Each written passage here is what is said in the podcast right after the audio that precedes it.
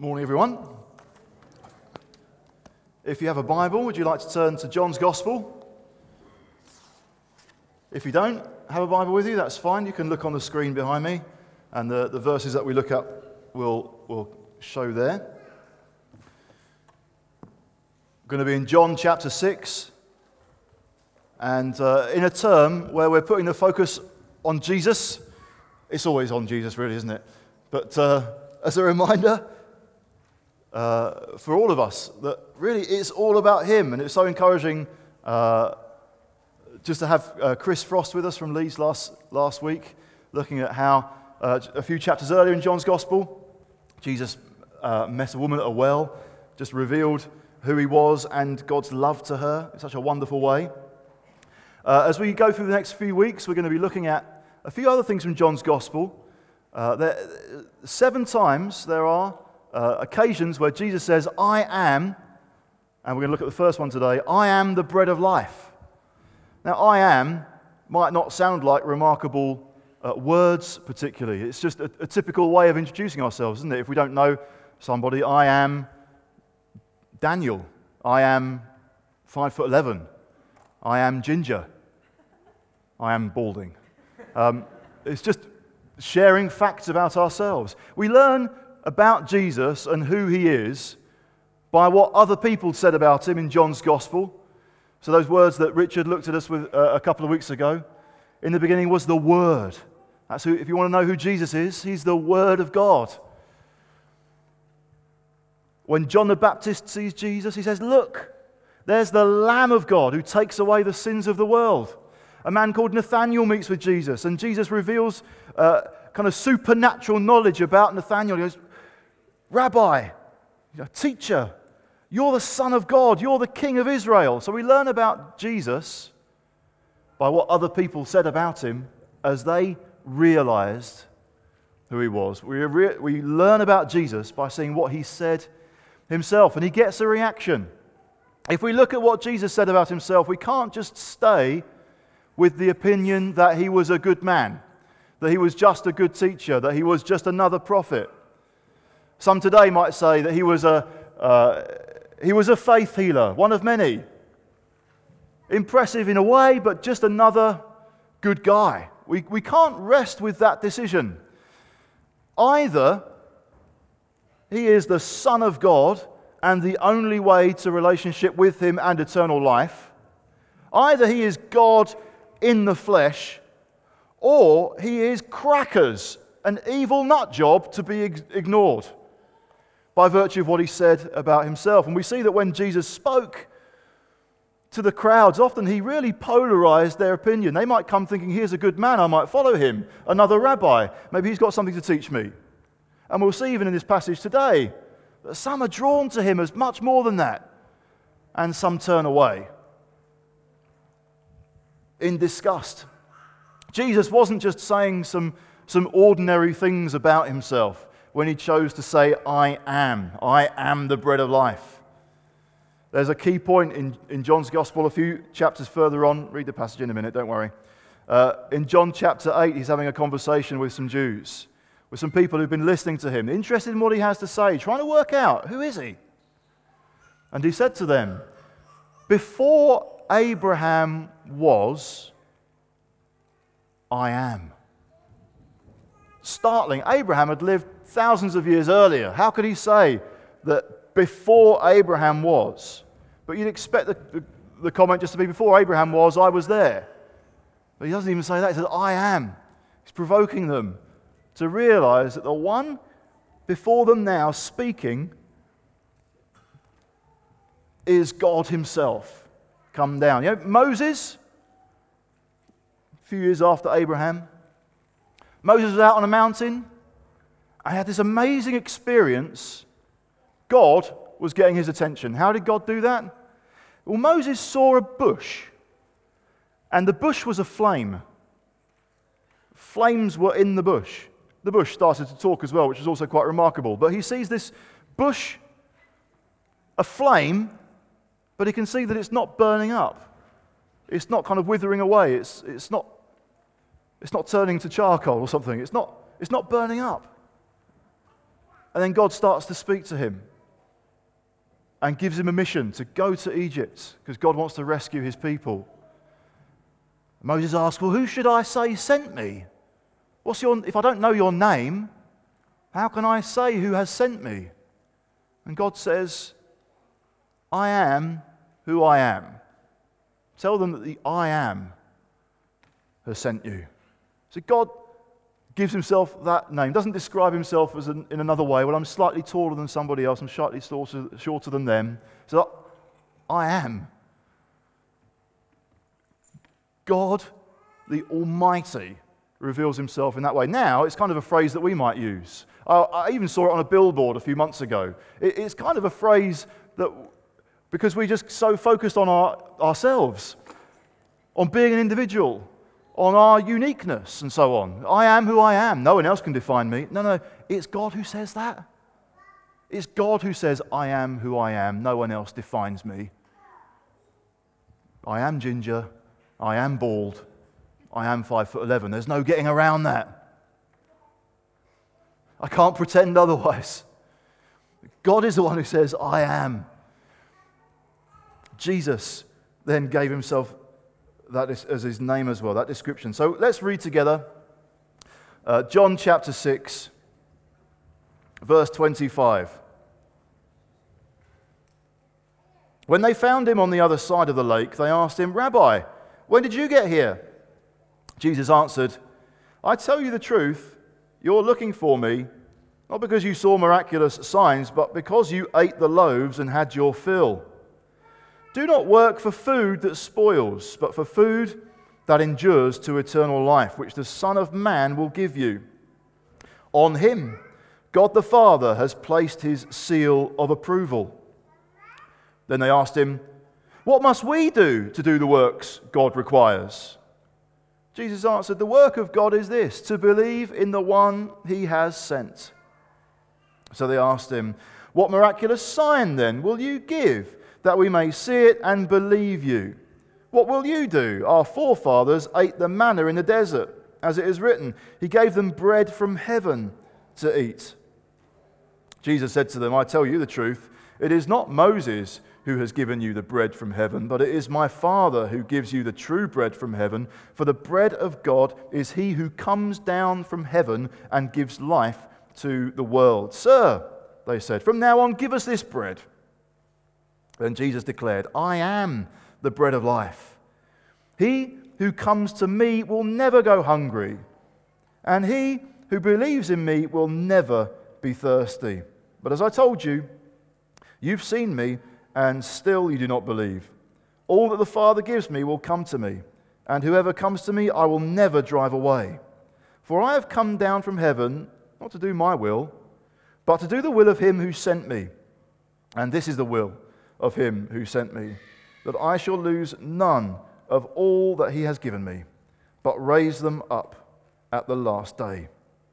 For my Father's will is that everyone who looks to the Son and believes in him shall have eternal life, and I will raise him up at the last day.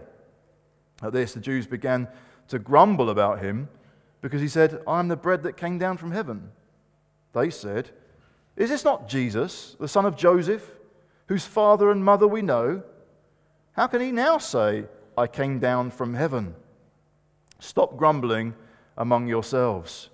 Jesus answered, No one can come to me unless the Father who sent me draws him, and I will raise him up at the last day. It's written in the prophets, they will all be taught by God.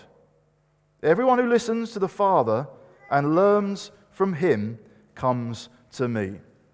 No one has seen the Father except the one who is from God.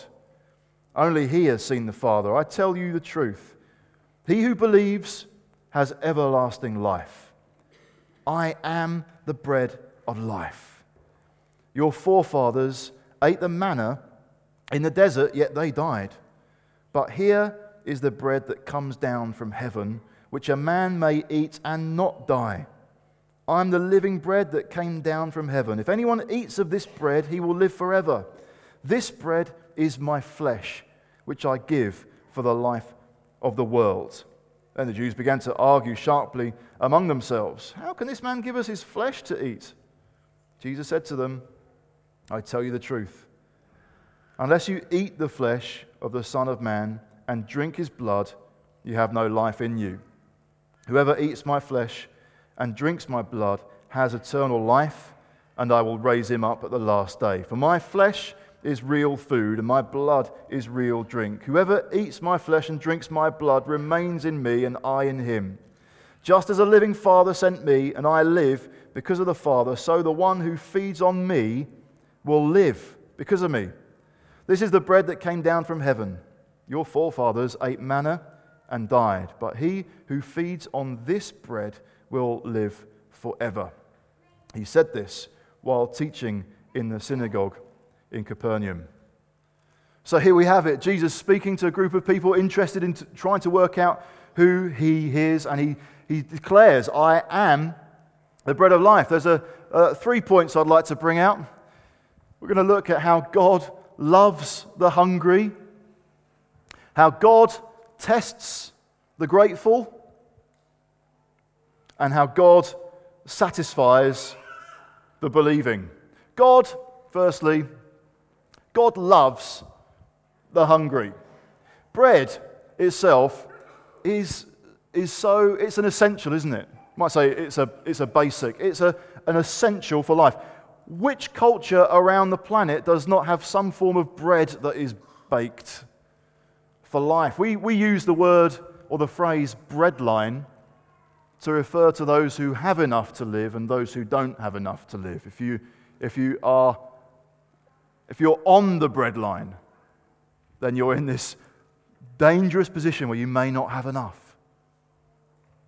You know, if you're above the breadline, if your primary concern when you sit down to eat something is, do I like the flavor? Do I like what it tastes like? Is this one of my favorites? I remember having this as a child. Uh, sometimes money was a bit tight, but I guess this story demonstrates we were fine.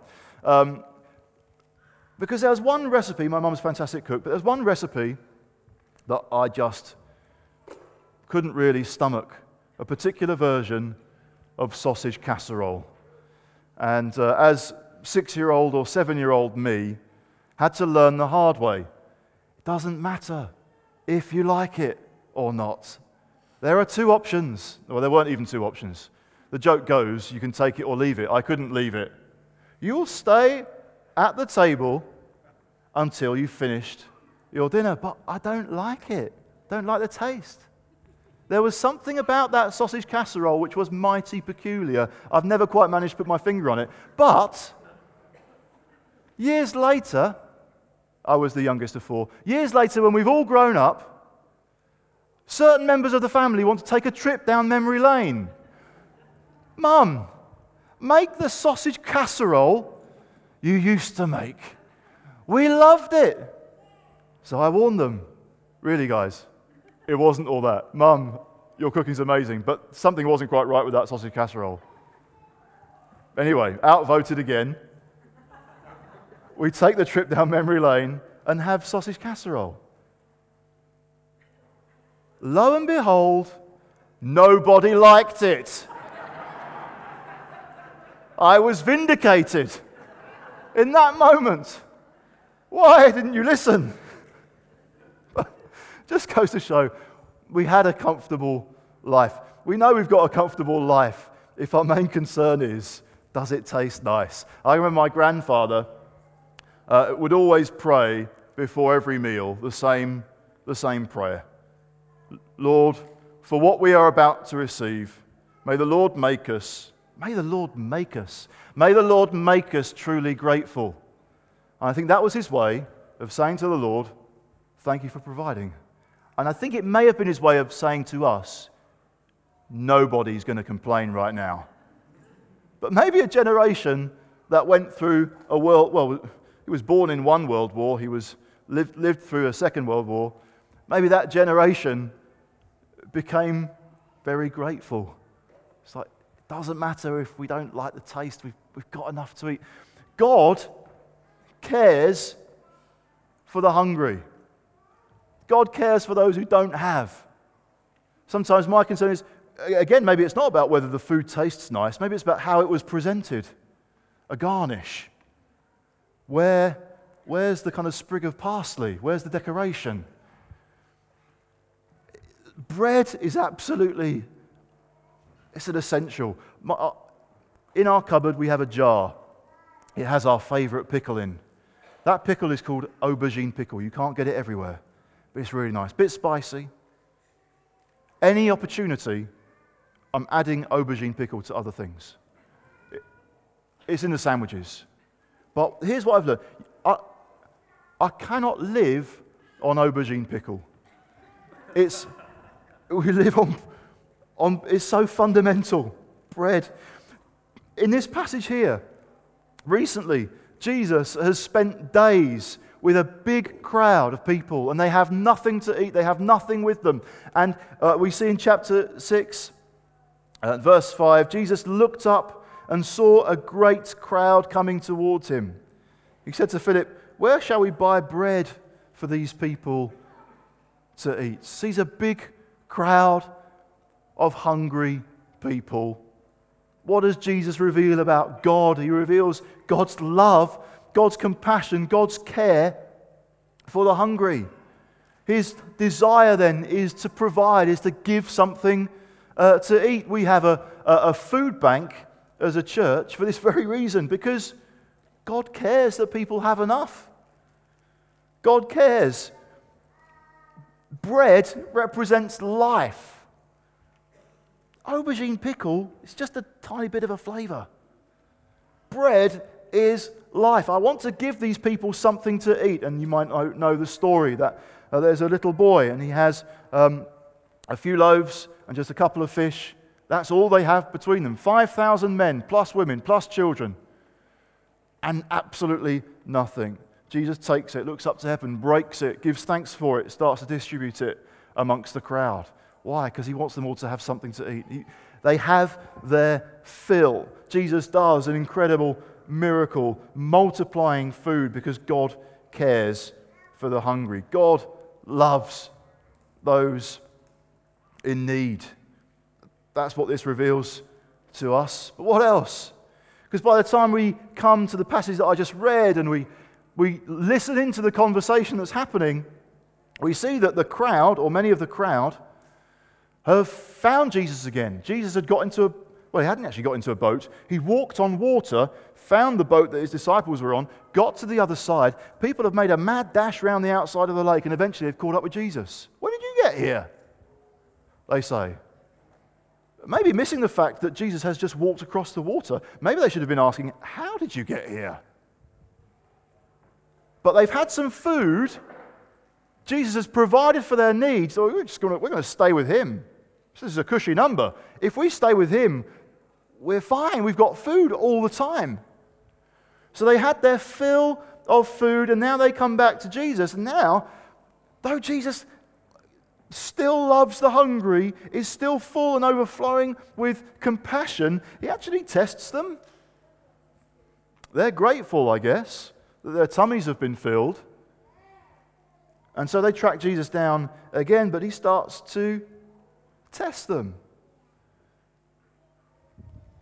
I tell you the truth, you're looking for me not because you saw miraculous signs, but because you ate the loaves and had your fill. Do not work for food that spoils, but for food that endures to eternal life, which the Son of Man will give you. On him, God the Father has placed his seal of approval. They come to him again just looking for food. He says, Change your focus. They have an appetite for, for good things. I guess we all have an appetite. We're all created with an appetite uh, for food. If that appetite isn't satisfied, we're hungry. We have a, an appetite for water. If that's not satisfied, we're, we're thirsty. We have an appetite for sleep. It's just how we're made. And if we don't have enough of that, then we're tired. We have an appetite for relationship and friendship, and if we don't have enough of that, then we're lonely. We're, we're, we're made, we're wired with, with appetites. Those aren't bad. Now, Jesus is saying them, saying to them, Is there not something else other than food that you're hungry for? Because we're also made with an appetite for God. And if we don't have Him, and if we don't really know Him, then we're lost. Whether we realize it or not, Jesus is saying to them, don't, don't just have an appetite for good things. Don't just, have an ap- don't just think about your stomach. Don't just think about this life. Don't just think about what you want naturally in the here and now. Oh, what I would give for a decent night's sleep. Oh, what I would give for a promotion. Oh, what I would give for a few more friends. Oh, what I'd give for, uh, for the best grades. Sometimes God tests us by giving us what we want, by giving us what we think we need the most. Almost to see, are you, are you prematurely satisfied? Is that all you're seeking? Maybe we are seeking the Lord, just wanting a few practical needs met. C.S. Lewis wrote this It would seem that our Lord finds our desires not too strong, but too weak. We are half hearted creatures, fooling around with drink and sex and ambition, when infinite joy is offered us. Like an ignorant child who wants to go on making mud pies in a slum because he cannot imagine what is meant by an offer of a holiday at the seaside. We are far too easily pleased. Are we, are we too easily pleased? Are you too easily pleased? What, what are you hungry for, really? Are you, are you hungry for more of God? Don't be prematurely satisfied with a God who might satisfy your hunger or help you find a relationship. But seek Him. Let's not just have an appetite for good things. Let's not just have an appetite for good works. Jesus challenges them on this as well. They asked him, What must we do? in verse 28. What, must we do to do the works God requires? Jesus has just said, on, on the Son of Man, God has put the seal of approval. Well, what must we do to, to earn the, the stamp of approval? If, if you can change just a few loaves into enough to feed a massive crowd and have some left over, how can we do that? How can, how can we do what the works God requires? What must we do? Maybe we have an appetite for good works. And again, Jesus is saying to them, don't, don't just think about what you can achieve. Maybe they want to be like Jesus without believing in him. And we too can focus on what we think we should do duties and obligations, trying to earn God's favor. Maybe we can think or focus on a desire to be successful. I want to make something of myself. Joking with someone recently who was uh, slightly nervously approaching their 30th birthday. I'm not sure I helped them or not. Ah, 30 is it's no big deal, really. It's when you get to 33 and you realize you're the same age as Jesus that's, that's well, he made it in the flesh. Jesus made it up to 33. Oh, Lord. Remember turning 33. What have I achieved? What have I done with my life? I've not saved the planet yet. Of course I haven't. We're so ready, aren't we, to, to kind of put the focus on ourselves. Oh, God, I'm pursuing you. Help me make more out of myself. Maybe, if we're honest, we'd be thinking, Lord, Help me to impress other people. Oh, that a crowd would gather to me in my ministry 5,000. Five meetings in the Jubilee Centre every Sunday. Uh, we get distracted. Maybe, maybe some of us here are frustrated that our life hasn't had greater impact. We were hoping for something a bit bigger and a bit more significant, a bit more history shaping. Again, the, our, our, nations, our, our cultures focus on, on the individual, forgetting God, forgetting the God who said, I am who I am. The great I am. Forgetting the great I am, we can just so focus on, on, on me and my life, we're trying to make something out of it. What Jesus is saying here, no, the focus here is not on what you can achieve, it's on what I'm going to achieve.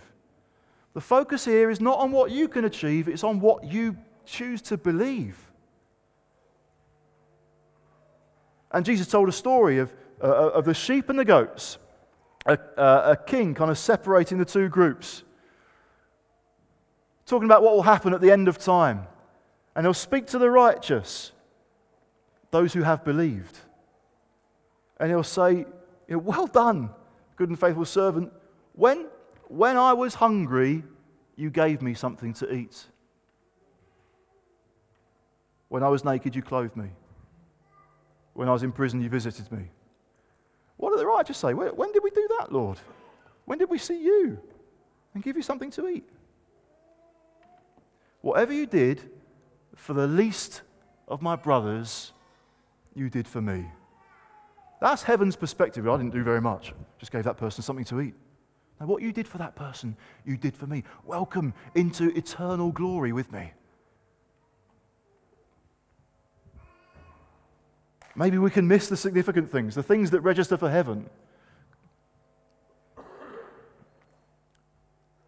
Good works are involved, but they're not the focus.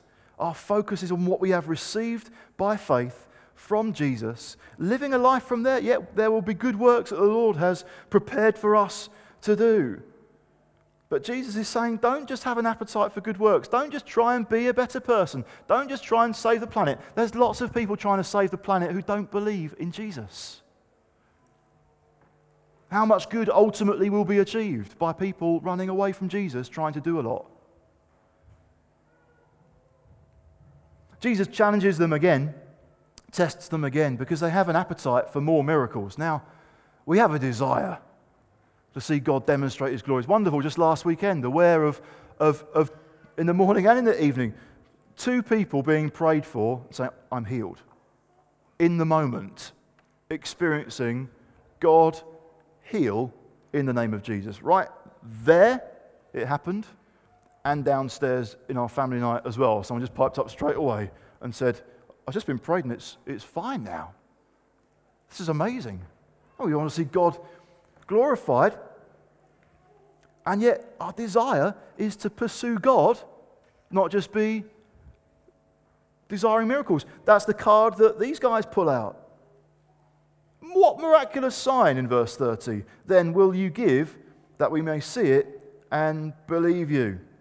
What will you do? Our forefathers ate the manna in the desert, as it is written. He gave them bread from heaven to eat. Maybe that's that, their way of saying, well, Jesus, you're special, but you're not that special. You've given us a bit of food for one day, but Moses did it for 40 years. Every day there was manna. If you want to do something special, if you want us to believe in you, you're going to have to buck up your ideas. You're going to have to do something that is as significant as that. In other words, they're never quite, they're never satisfied. Enough was ne- never enough. They've just had a miraculous meal. Jesus has just walked across water in addition to everything else, what else are you going to do? Because we don't, we don't quite trust in you yet. And there can be that hungering for God, desiring something more, sensing there's something more in life, but, but always wanting more evidence, never quite satisfied. What else are you going to do, Lord? You answered that prayer, but what next? If you want me to believe in you. And Jesus cuts through that as well. Maybe he comes to us sometimes and also tests us by, by asking, is, is there something that is more important to you than knowing God himself? Is there someone else that's more special than Jesus in your life? What are we pursuing? What's our appetite for? Is it for God himself? Or is it the things that he dishes out? God tests us sometimes, tests us even when we get exactly what we want. I am healed. This is amazing. But we're not just to pursue Him only for those moments. What we see here as well is that God satisfies the believers, the believing. Jesus said to them in verse 32 I tell you the truth, it is not Moses who has given you the bread from heaven, but it is my Father who gives you the true bread from heaven. For the bread of God is he who comes down from heaven and gives life to the world. Sir, they said, from now on, give us this bread. They're still kind of thinking, is still orientated around their stomach. That sounds great, give us more. What's cooking? Jesus declared to them, I am the bread of life. He who comes to me will never go hungry, and he who believes in me will never be thirsty. What a promise! What an opportunity. You know, we can have, we could have everything this world can offer. Just picture for a moment if you, if you could have everything you, your heart's desire in this life, you know, what, what car would be on the drive? What food would you be about to eat? Where would you be going on your next holiday? Who could you name drop into a conversation? If you could have everything your heart's desire. We could have everything our hearts desired and still be spiritually malnourished. You know, Jesus doesn't promise a trouble free life. He's not saying at this point, you'll, you'll never be peckish, you'll, you'll never go without. He's not promising that. He's saying, but what I have for you is eternally satisfying.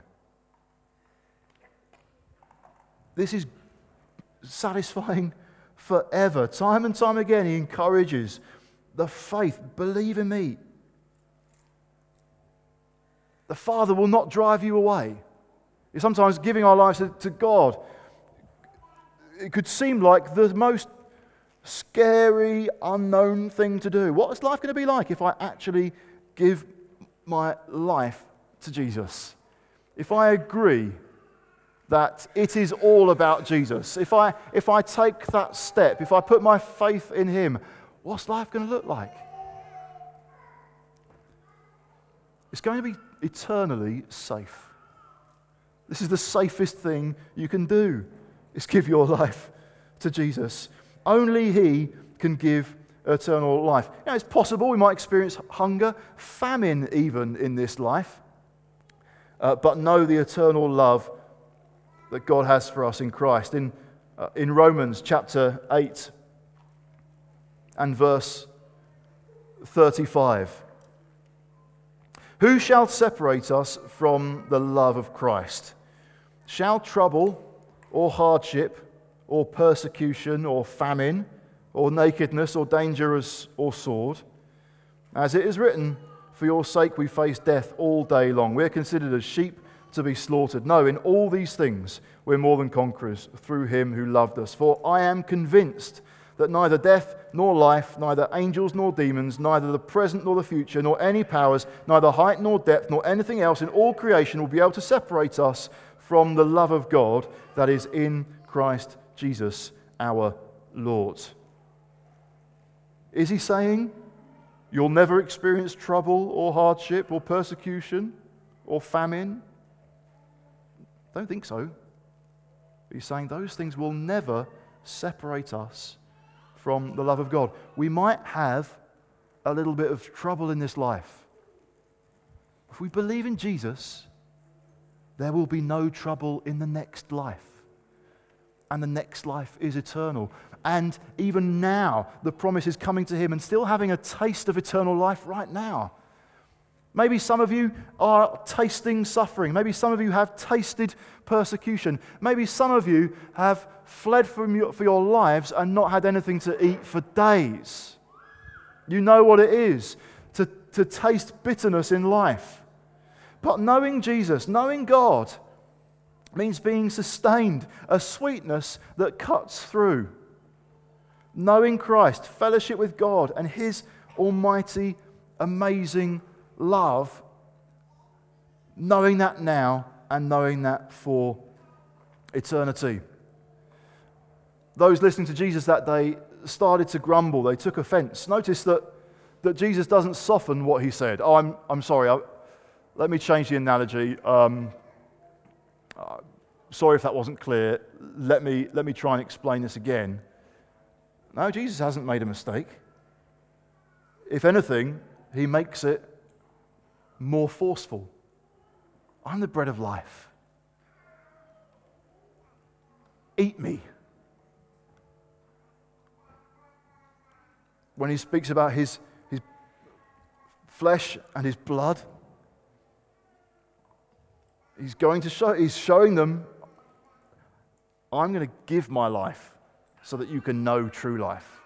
I'm going to die in your place so that you can have eternity and forgiveness. So, how do we respond to Him as we get ready to wrap up? Jesus is the bread of life.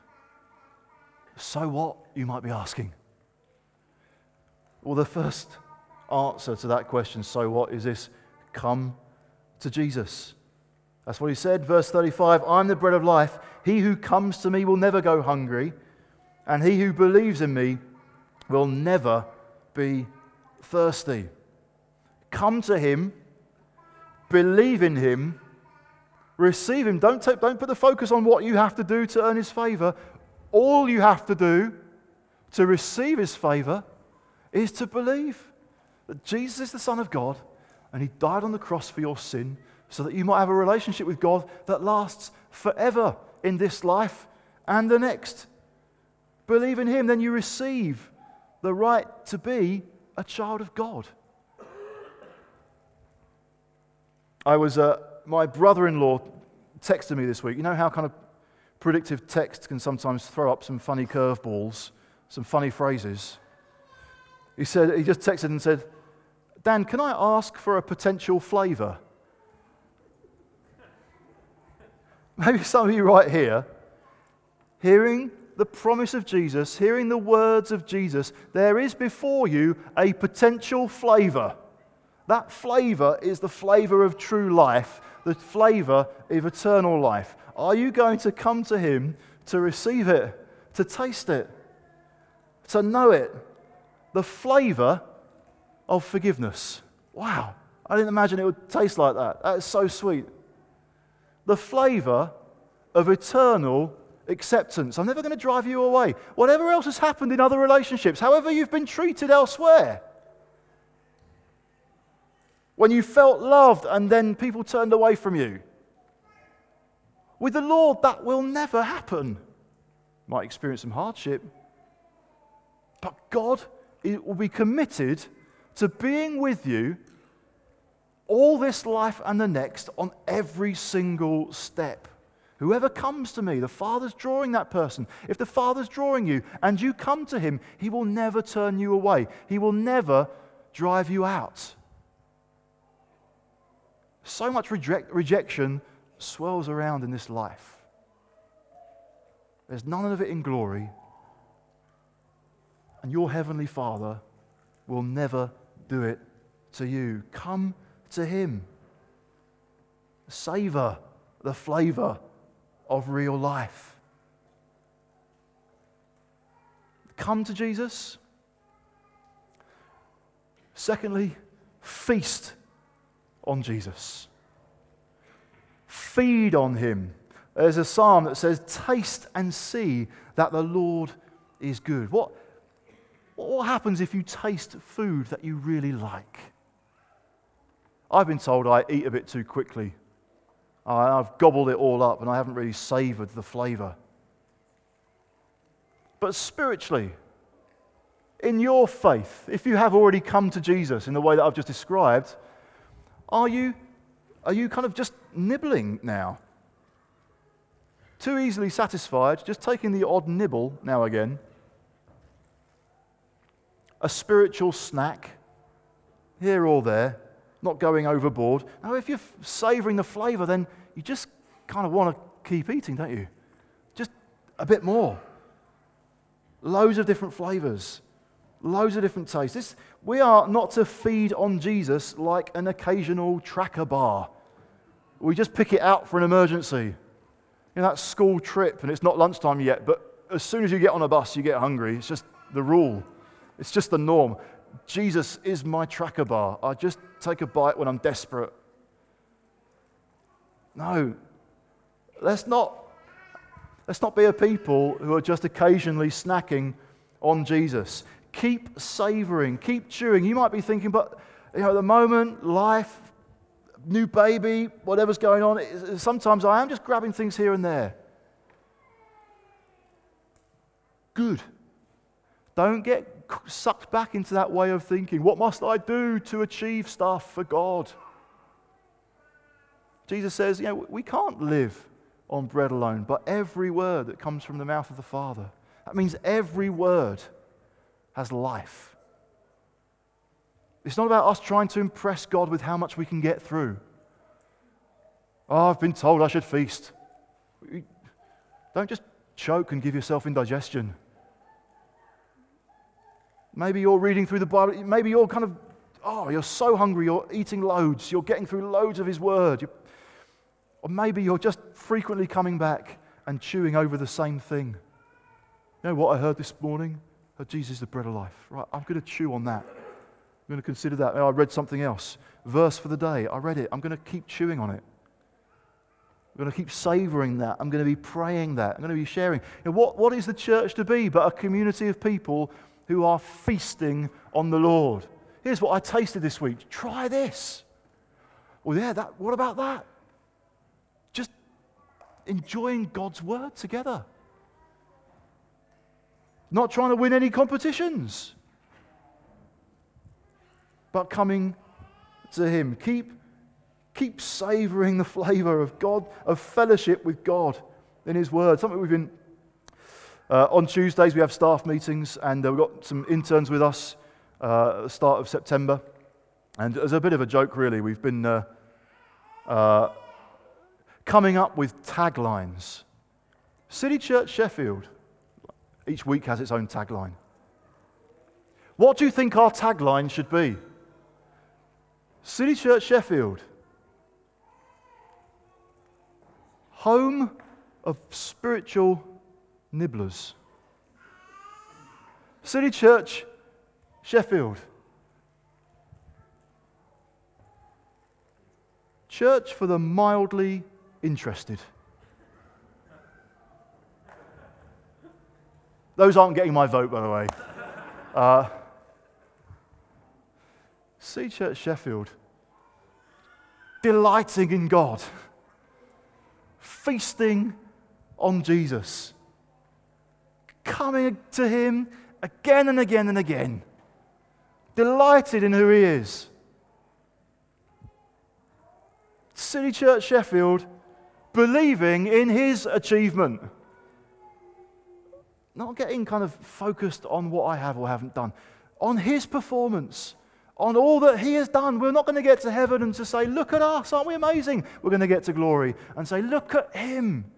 Isn't he wonderful? Our message to the world is not, look what City Church has done. The, our message to the city is, look at our wonderful Savior and how good he is. You can know him and he can change your life. All because Jesus said, I am the bread of life. Amen? Amen. We're going to worship. I'm going to pray. See what happens after that.